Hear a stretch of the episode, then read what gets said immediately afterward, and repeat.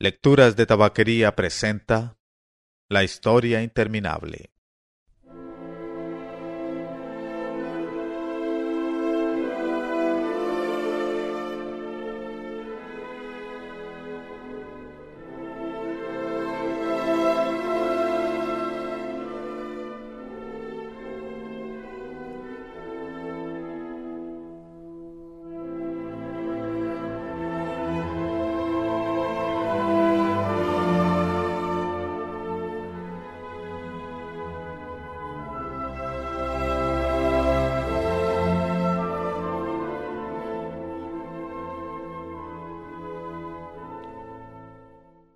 XXI.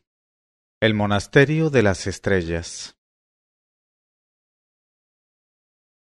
Una corriente ininterrumpida de emisarios de todos los países de fantasía se unía a la multitud de los que acompañaban a Bastián en su expedición a la Torre de Marfil. Contarlos resultaba inútil, porque apenas se había terminado había ya otros. Un ejército de muchos miles de cabezas se ponía en movimiento cada mañana y, cuando hacía alto, el campamento era la ciudad de tiendas más extraña que imaginarse pueda. Como los compañeros de viaje de Bastián no se diferenciaban sólo entre sí por su figura, sino también por el tamaño, había tiendas de las dimensiones de una carpa de circo y otras no mayores que un dedal. También los carros y vehículos en que viajaban los emisarios eran de más formas de las que se pueden describir, desde carromatos y carruajes totalmente corrientes hasta toneles de forma sumamente peculiar, esferas rebotantes o recipientes con patas que se arrastraban por sí mismos. Entretanto habían acondicionado también para Bastián una tienda, que era la más lujosa de todas. Tenía la forma de una casita y estaba hecha de seda brillante de vivos colores y bordada por todas partes de dibujos dorados y plateados. Sobre su techo ondulaba una bandera que mostraba a guisa de escudo un candelabro de siete brazos. El interior estaba blandamente acolchado con mantas y cojines. Dondequiera que se montase el campamento, la tienda era su centro, y el genie azul, que entre tanto se había convertido en algo así como el ayuda de cámara y guardaespaldas de Bastián, montaba guardia a su puerta. Atrello y Fújur estaban aún entre el tropel de acompañantes de Bastián pero desde aquella reprensión pública no habían cruzado la palabra con él. Bastián esperaba interiormente que Atreyu cediera y le pidiera perdón, pero Atreyu no hizo nada por el estilo. Tampoco Fújur parecía estar dispuesto a respetar a Bastián. Y precisamente eso, se decía Bastián, era lo que tenían que aprender de una vez. Si de lo que se trataba era de ver quién aguantaba más, los dos tendrían que comprender por fin que la voluntad de Bastián era inflexible. En cambio, si cedían, estaba dispuesto a recibirlos con los brazos abiertos. Si Atreyu se arrodillaba ante él, haría que se pusiera de pie y le diría No tienes que arrodillarte ante mí, Atreyu, porque eres y seguirás siendo mi amigo. Pero por de pronto los dos iban los últimos en la comitiva, Fújur parecía haberse olvidado de volar y caminaba a pie, y Atreyu iba junto a él, casi siempre con la cabeza baja. Si antes habían precedido a la comitiva por los aires como vanguardia, para informar sobre lo que ocurría en los contornos, ahora iban detrás de ella como retaguardia. A Bastián no le agradaba, pero no podía hacer nada.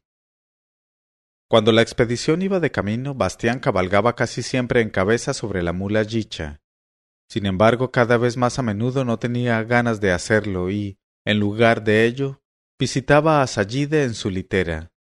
Ella lo recibía siempre con el mayor respeto, le dejaba el lugar más cómodo y se colocaba a sus pies.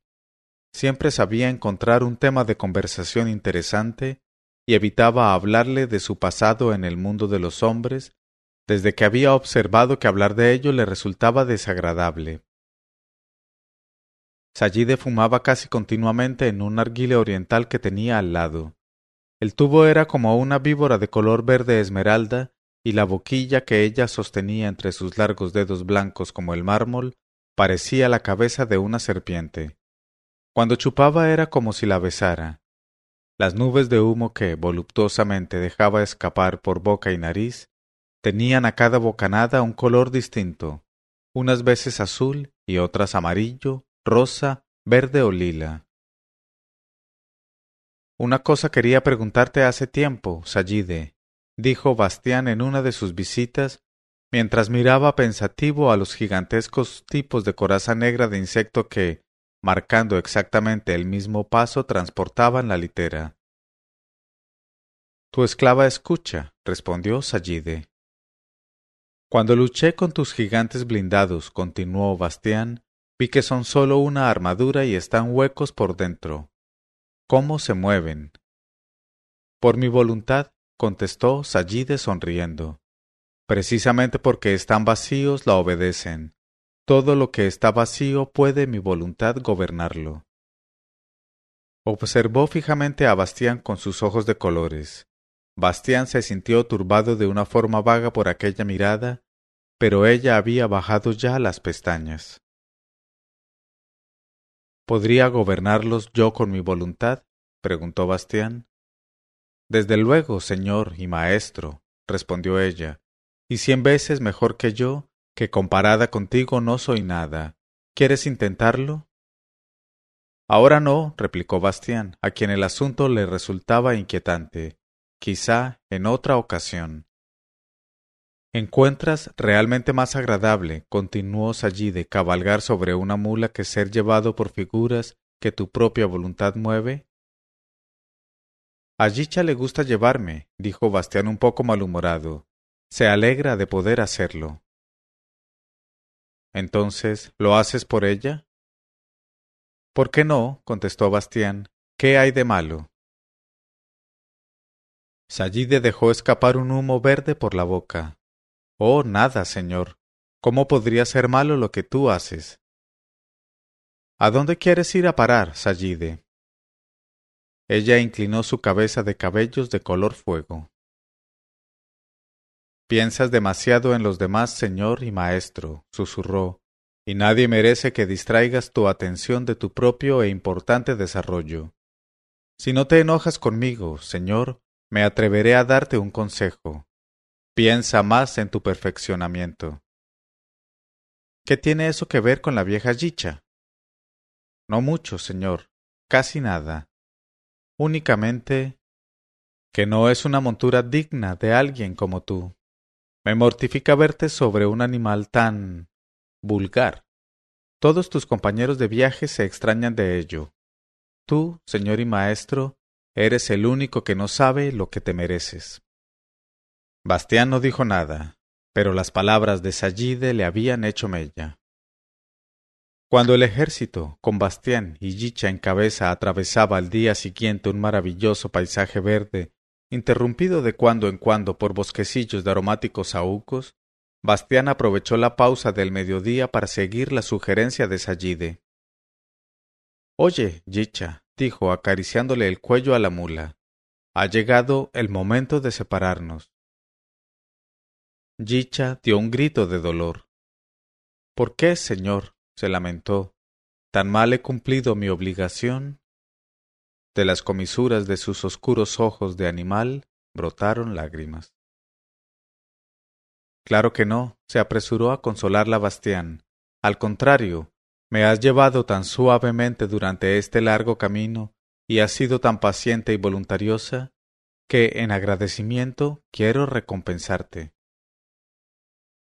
No quiero otra recompensa, contestó Yicha, que seguir llevándote. ¿Qué otra cosa mejor podría desear? ¿No dijiste, continuó Bastián, que te entristecía no poder tener hijos? Sí, dijo Yicha apenada, porque me gustaría hablarles de estos días cuando sea muy vieja. Está bien, dijo Bastián, entonces te contaré ahora una historia que se hará verdad y quiero contártela a ti, a ti sola, porque es la tuya. Cogió una de las largas orejas de Yicha y susurró. No lejos de aquí, en un bosquecillo de saúcos, te espera el padre de tu hijo. Es un corcel blanco con alas de pluma de cisne, Sus crines y su cola son tan largas que llegan al suelo. Nos sigue en secreto desde hace ya días porque está enamorado de ti para siempre. ¿De mí? exclamó Yicha casi asustada. Pero si soy solo una mula y además ni siquiera joven. Para él, dijo Bastián suavemente, eres la criatura más hermosa de Fantasia, precisamente porque eres como eres y quizá también porque me has llevado. Pero es muy tímido y no se atreve a acercarse a ti con todas estas criaturas alrededor. Tienes que ir tú a su encuentro, porque de otro modo moriría de nostalgia. Santo cielo, dijo Yicha desconcertada. ¿Tan grave es la cosa? Sí, le susurró Bastián al oído. Y ahora, adiós, Yicha. Camina simplemente y lo encontrarás. Yicha dio unos pasos, pero se volvió una vez más hacia Bastián. A decir verdad, declaró, tengo un poco de miedo. Ánimo, dijo Bastián sonriendo, y no te olvides de hablarles de mí a tus hijos y nietos. Gracias, señor, contestó Yicha a su estilo simple y se fue. Bastián se quedó mirando largo tiempo cómo se iba trotando, sin sentirse demasiado contento de haberse deshecho de ella. Entró en su espléndida tienda, se echó sobre los blancos cojines y miró al techo. Una y otra vez se dijo que había satisfecho el mayor deseo de dicha, pero aquello no disipó su humor sombrío. Importa mucho el cuándo y el cómo se hace algo por alguien. Aquello, sin embargo, sólo se aplicaba a Bastián, porque Yicha encontró realmente al corcel blanco con alas y se casó con él, y más tarde tuvo un hijo que era un mulo blanco con alas llamado Pataplán. Dio mucho que hablar en fantasía, pero esa es otra historia y debe ser contada en otra ocasión. Desde entonces Bastián viajó en la litera de Sallide. Ella le había ofrecido incluso bajar y caminar a su lado para que tuviera todas las comodidades posibles, pero Bastián no quiso aceptarlo, de manera que los dos se sentaban juntos en la espaciosa litera de coral que iba a la cabeza de la expedición. Bastián estaba aún un poco disgustado, incluso con Sayide, que le había dado el consejo de separarse de la mula. Pero Sayide supo arreglarlo pronto. Las respuestas monosilábicas de él hacían difícil sostener una verdadera conversación. Para animarlo, Sayide dijo alegremente Quisiera hacerte un regalo, mi señor y maestro, si me concedes la gracia de aceptarlo. Sacó de debajo de los almohadones una cajita riquísimamente decorada. Bastián se incorporó expectante. Sayide la abrió y extrajo de ella un estrecho cinturón que parecía una especie de cadena de elementos móviles. Cada uno de los elementos y también el cierre eran de cristal transparente.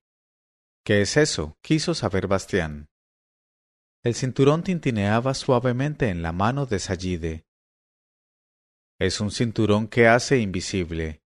Sin embargo, señor, debes darle un nombre para que te pertenezca. Bastián lo contempló. Cinturón Güemal, dijo. Sayide asintió sonriendo. Ahora te pertenece.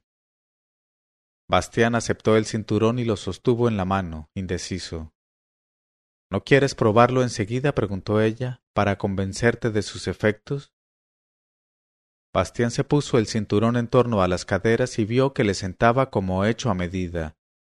De todas formas, sólo lo sintió, porque ya no pudo verse a sí mismo ni su cuerpo, ni sus pies, ni sus manos. Era una sensación muy desagradable e intentó volver a abrir enseguida el cierre. Pero, como no podía ver ya sus manos en el cinturón, no lo logró. ¡Socorro! balbuceó con voz ahogada. De pronto tuvo miedo de no poder quitarse ya nunca el cinturón Gwemmal y tener que ser invisible siempre. Hay que aprender a manejarlo, dijo Sayide. A mí me pasó lo mismo, mi señor y dueño. Déjame que te ayude asió el aire, Abrió el cinturón Güemal en un santiamén y Bastián pudo verse a sí mismo otra vez. Dio un suspiro de alivio. Luego se rió y también Sayide sonrió, chupando la boquilla de forma de serpiente de su narguile. En cualquier caso había conseguido distraer la atención de Bastián. Ahora estás mejor protegido contra cualquier daño, dijo ella suavemente, y eso me importa más de lo que podría decirte, señor. ¿Daño? preguntó Bastián, todavía un poco confuso. ¿Qué daño? Oh, nadie está a tu altura, susurró Sayide. Nadie cuando eres prudente. El peligro está en ti mismo, y por eso es difícil protegerte contra él. ¿Qué quieres decir con eso, de que está en mí mismo? quiso saber Bastián. Lo prudente es estar por encima de todo, no odiar a nadie ni amar a ninguno. Pero tú, Señor, sigues concediendo valor a la amistad. Tu corazón no es frío e impasible como una cumbre nevada, y por eso hay alguien que puede dañarte. ¿Quién? Aquel a quien, a pesar de su arrogancia, sigues queriendo, Señor. Habla claro. El pequeño salvaje insolente e irrespetuoso de la tribu de los pieles verdes, Señor. ¿Atreyu? Sí, y lo mismo el desvergonzado Fujur. ¿Y dices que esos dos pueden hacerme daño? Bastián casi tuvo que reírse. Sayide mantuvo la cabeza baja. Eso no lo creo ni lo creeré jamás, continuó Bastián, y no quiero volver a oír hablar de ello. Sayide cayó y bajó la cabeza más aún. Tras un largo silencio, Bastián preguntó ¿Y qué podría tener contra mí Atreyu? Señor, susurró Sayide, quisiera no haber dicho nada. Pues dilo todo, exclamó Bastián. No hagas solo insinuaciones. ¿Qué es lo que sabes? Tiemblo ante tu cólera, señor, tartamudeó Sayide estremeciéndose realmente con todo su cuerpo. Pero aunque signifique el fin para mí, te lo diré. Atreyu tiene la intención de quitarte el signo de la emperatriz infantil a escondidas o por la fuerza.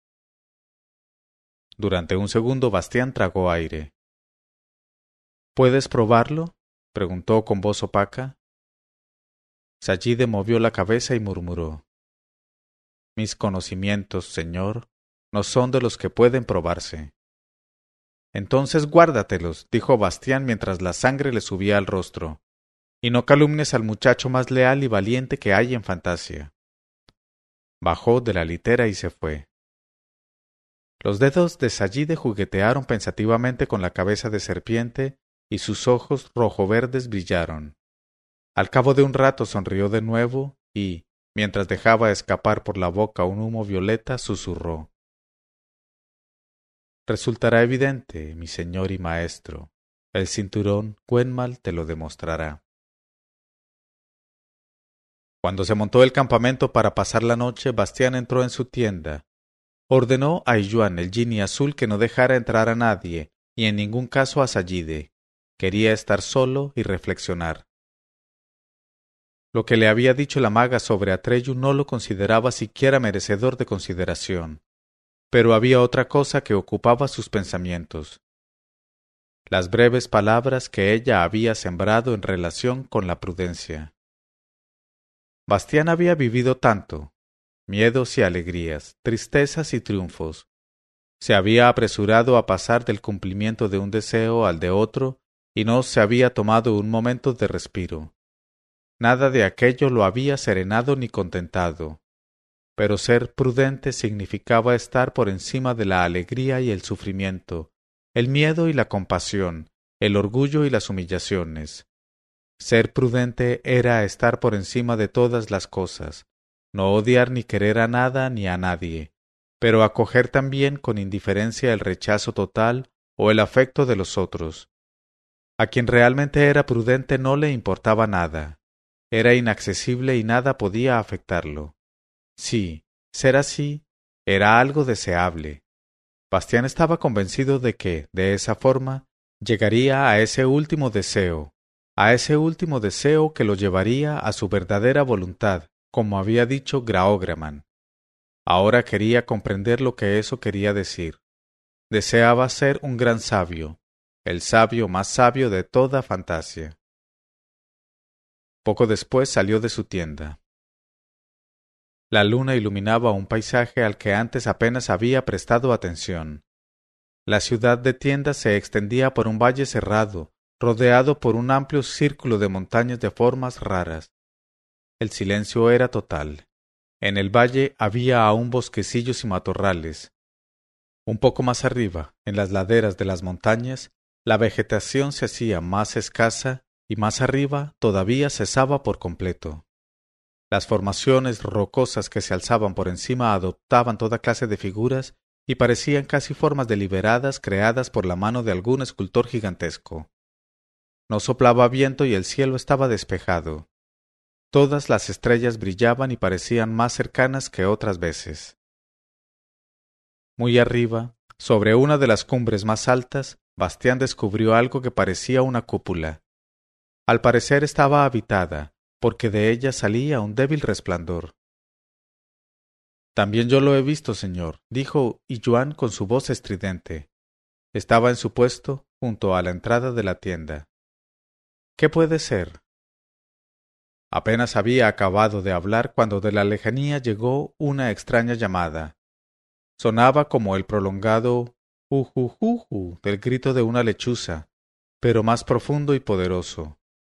Luego el grito resonó una segunda y una tercera vez, pero ahora a muchas voces.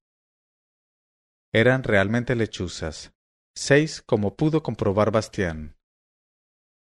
Venían de la dirección de la cumbre que tenía aquella cúpula en su parte superior.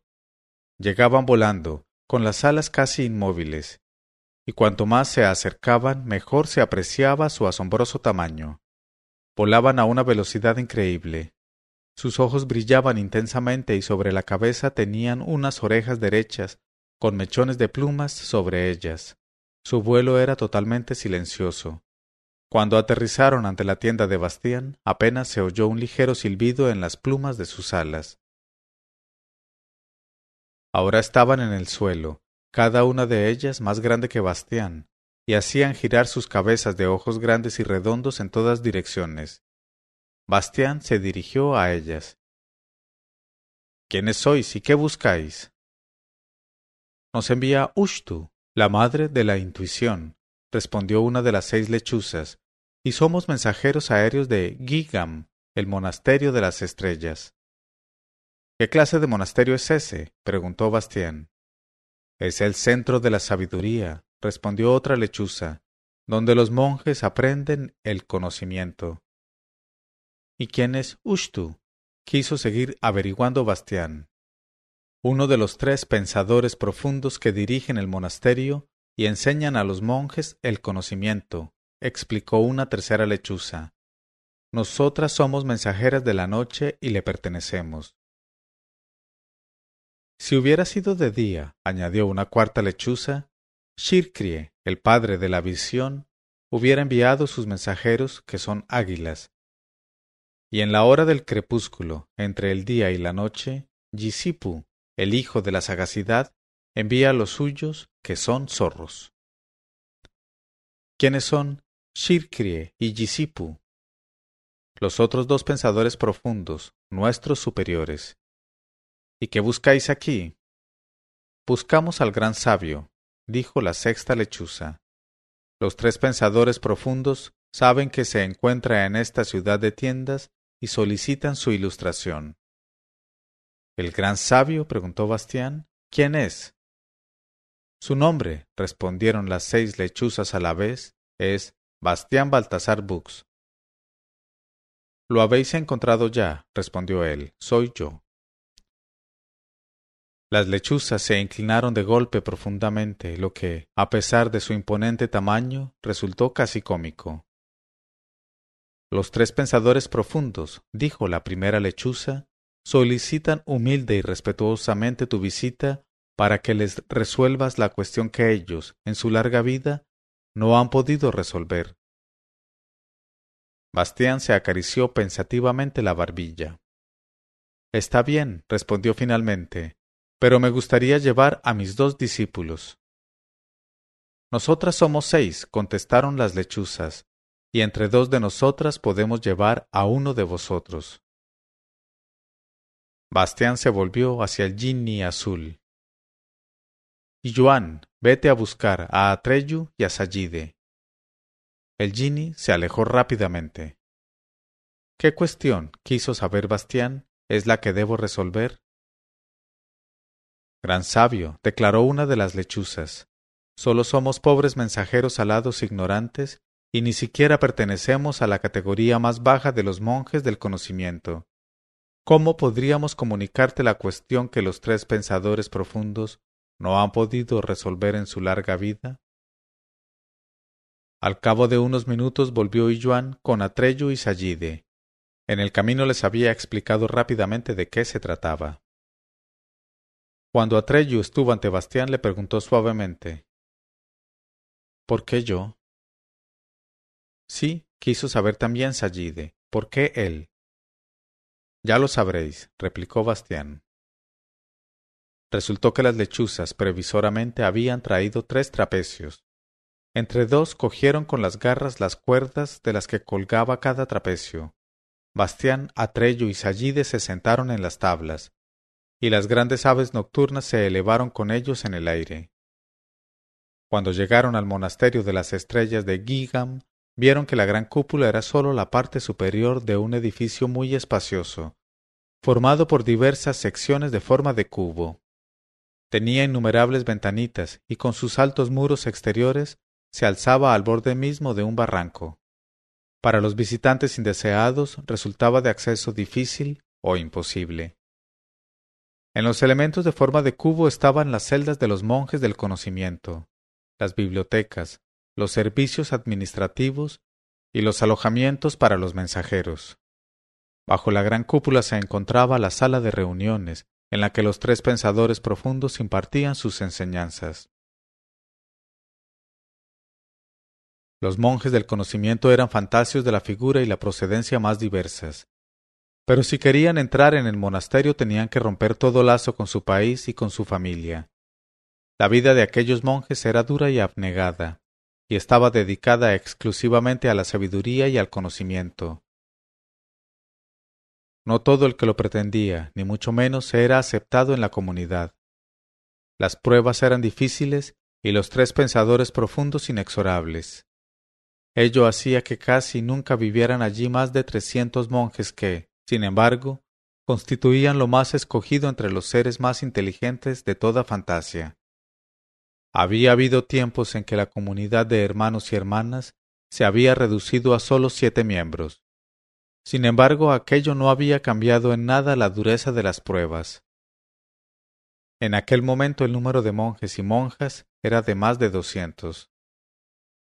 Cuando Bastián, seguido de Atrello y de Sayide, fue conducido a la gran aula, se vio ante una multitud abigarrada de todos los seres fantásticos imaginables, que sólo se diferenciaban de su propia comitiva en que todos, cualquiera que fuera su figura, iban vestidos con un áspero sayal de color pardo oscuro. Puede imaginarse el aspecto que tenían, por ejemplo, algunos de los ya citados rocas errantes o diminutenses. Los tres superiores, sin embargo, los pensadores profundos, tenían figura humana, pero sus cabezas no eran humanas. Ushtu, la madre de la intuición, tenía rostro de lechuza. Shirkrie, el padre de la visión, tenía cabeza de águila. Y finalmente Yisipu, el hijo de la sagacidad, tenía cabeza de zorro. Se sentaban en altos sillones y parecían inmensos. Atreyu y hasta Sayide parecieron intimidados al verlos. Pero Bastián avanzó hacia ellos serenamente. En la gran sala reinaba un profundo silencio. Shirkrie, que al parecer era el más viejo de los tres y se sentaba en medio, señaló lentamente con la mano un sitial vacío que había frente a ellos. Bastián se sentó. Tras un largo silencio, Shirkrie comenzó a hablar. Lo hacía muy bajo, pero su voz sonaba profunda y llena. Desde los tiempos más remotos reflexionamos en el enigma de nuestro mundo. Yisipu piensa sobre él algo distinto de lo que intuye Ushtu. La intuición de Ushtu enseña algo distinto de lo que yo veo. y, a mi vez, veo algo distinto de lo que Gisipu piensa. No debe seguir siendo así. Por eso te hemos rogado, gran sabio, que vengas a nosotros y nos instruyas. ¿Atenderás nuestro ruego? Lo haré, dijo Bastián. Entonces escucha, gran sabio, nuestra pregunta. ¿Qué es fantasía? Bastián calló durante un rato y luego respondió. Fantasia es la historia interminable. Danos tiempo para entender tu respuesta, dijo Shirkrie. Mañana a la misma hora nos reuniremos aquí de nuevo. Todos los tres pensadores profundos y también todos los monjes del conocimiento se levantaron silenciosamente y salieron. Bastián, Atrello y Sallide fueron llevados a las celdas de huéspedes, en las que a cada uno le esperaba una comida sencilla. Los lechos eran simples camas de madera con ásperas mantas de lana. A Bastián y a Atrello naturalmente no les importó, pero Sallide, que se hubiera preparado mágicamente una cama más agradable, pudo comprobar que sus artes no le servían en aquel monasterio. A la noche siguiente, a la hora fijada, se congregaron de nuevo todos los monjes y los tres pensadores profundos en la gran sala de la cúpula. Bastián se sentó otra vez en el sitial y Sallide y Atreyu se colocaron de pie a su izquierda y su derecha. Esta vez fue Ushtu, la madre de la intuición, quien miró a Bastián con sus grandes ojos de lechuza y habló. Hemos meditado en tu enseñanza, gran sabio. Sin embargo, nos ha planteado una nueva pregunta. Si fantasía es, como dices, la historia interminable? ¿Dónde está escrita esa historia interminable? Otra vez cayó un rato Bastián y respondió luego. En un libro de tapas de color cobre. Danos tiempo para entender tus palabras, dijo Ushtu.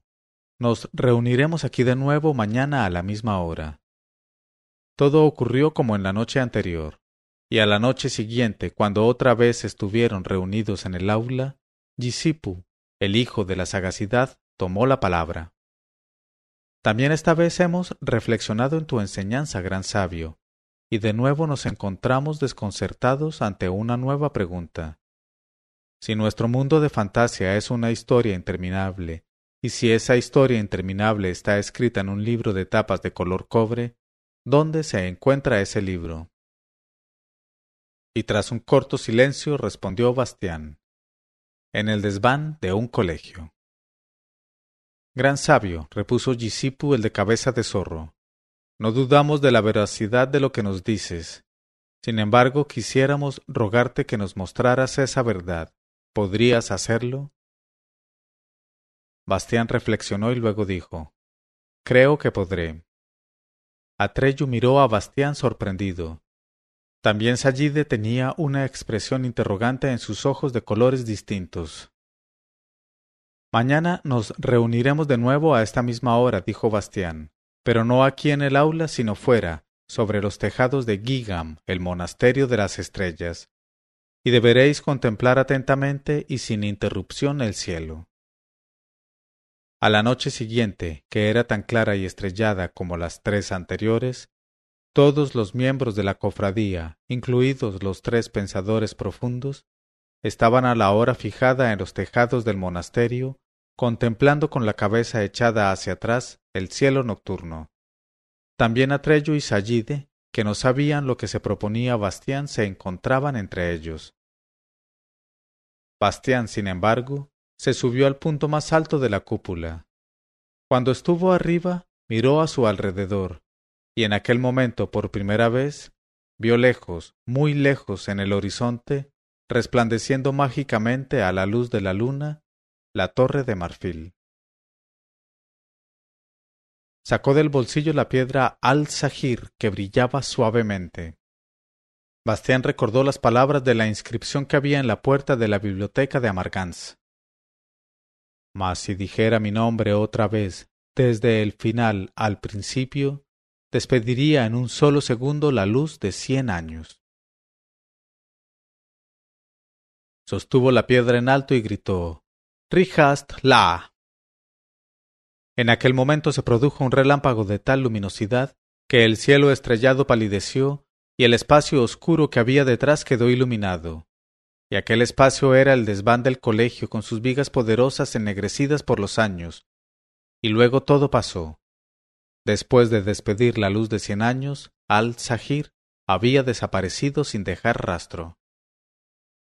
Todos, incluido Bastián, necesitaron algún tiempo para que sus ojos se acostumbraran de nuevo a la débil luz de la luna y las estrellas. Conmovidos por la visión, se congregaron en silencio en la gran aula. Bastián entró el último. Los monjes del conocimiento y los tres pensadores profundos se levantaron de sus asientos y se inclinaron profunda y largamente ante él. No hay palabras, dijo Shirkrie, con las que pudiera agradecerte ese relámpago de iluminación, gran sabio, porque en ese misterioso desván he visto a un ser de mi especie, un águila.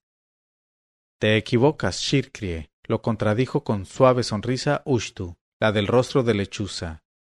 He visto muy bien que se trataba de una lechuza. Los dos os engañáis, le interrumpió Yisipu con ojos brillantes. El ser que allí había era de mi especie, un zorro. Shirkrie levantó las manos con un gesto de rechazo. Estamos otra vez donde estábamos, dijo. Solo tú puedes responder también a esta pregunta, gran sabio. ¿Cuál de los tres tiene razón? Bastián sonrió con indiferencia y dijo Los tres. Danos tiempo para entender tu respuesta, pidió Ushtu. Sí, contestó Bastián, todo el que queráis, porque os vamos a dejar. El desencanto se pintó en los rostros de los monjes del conocimiento y también en el de sus superiores. Pero Bastián rechazó impasible sus insistentes ruegos de que se quedara con ellos mucho tiempo, o mejor, para siempre. De forma que fue acompañado afuera con sus dos discípulos, y los mensajeros alados los llevaron de nuevo al campamento. Aquella noche, por cierto, comenzó en Gigam, el monasterio de las estrellas, la primera discrepancia fundamental entre los tres pensadores profundos, que muchos años después hizo que se disolviera la cofradía y que Ushtu, la madre de la intuición, Shirkrie, el padre de la visión, y Yisipu, el hijo de la sagacidad, fundaran un monasterio cada uno. Pero esa es otra historia y debe ser contada en otra ocasión. Bastián, sin embargo, había perdido aquella noche el recuerdo de haber estado nunca en un colegio. También el desván y hasta el libro robado de tapas de color cobre habían desaparecido de su memoria, y nunca más se preguntó cómo había llegado a Fantasia.